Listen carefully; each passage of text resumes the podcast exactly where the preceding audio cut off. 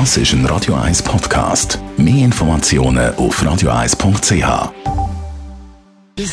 Gesundheit und Wissenschaft auf Radio 1. Unterstützt vom Kopfwehzentrum Irlande Zürich. www.kopfwww.ch Wie hat die Corona-Situation unser Beziehungsleben verändert? Monatelanger Lockdown bzw. Shutdown, Homeoffice am Küchentisch, abgesagte Ferien, Freizeitbeschäftigungen, die nicht möglich sind. Man ist viel daheim, da sind Konflikte natürlich vorprogrammiert. In einer Umfrage vom Datingportal Parship für Österreich ist jetzt aber rausgekommen, dass fast zwei Drittel den Befragten angegeben haben, die Pandemie die Beziehung verbessert.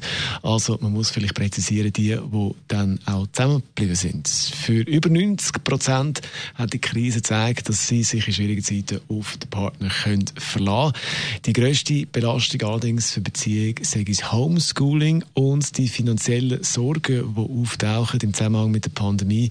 Und jeder Fünfte, jede Fünfte wünscht sich mehr Zeit allein daheim. Das als das Resultat von der Studie aus Österreich. Es ist natürlich schon so, da sind ja beide äh, viel daheim. Wenn alle Homeoffice machen, da ist man praktisch nicht mehr alleine daheim. Das also das für Österreich, natürlich für viele eine Umstellung. Stones jetzt. Äh Das ist ein Radio 1 Podcast. Mehr Informationen auf radio1.ch.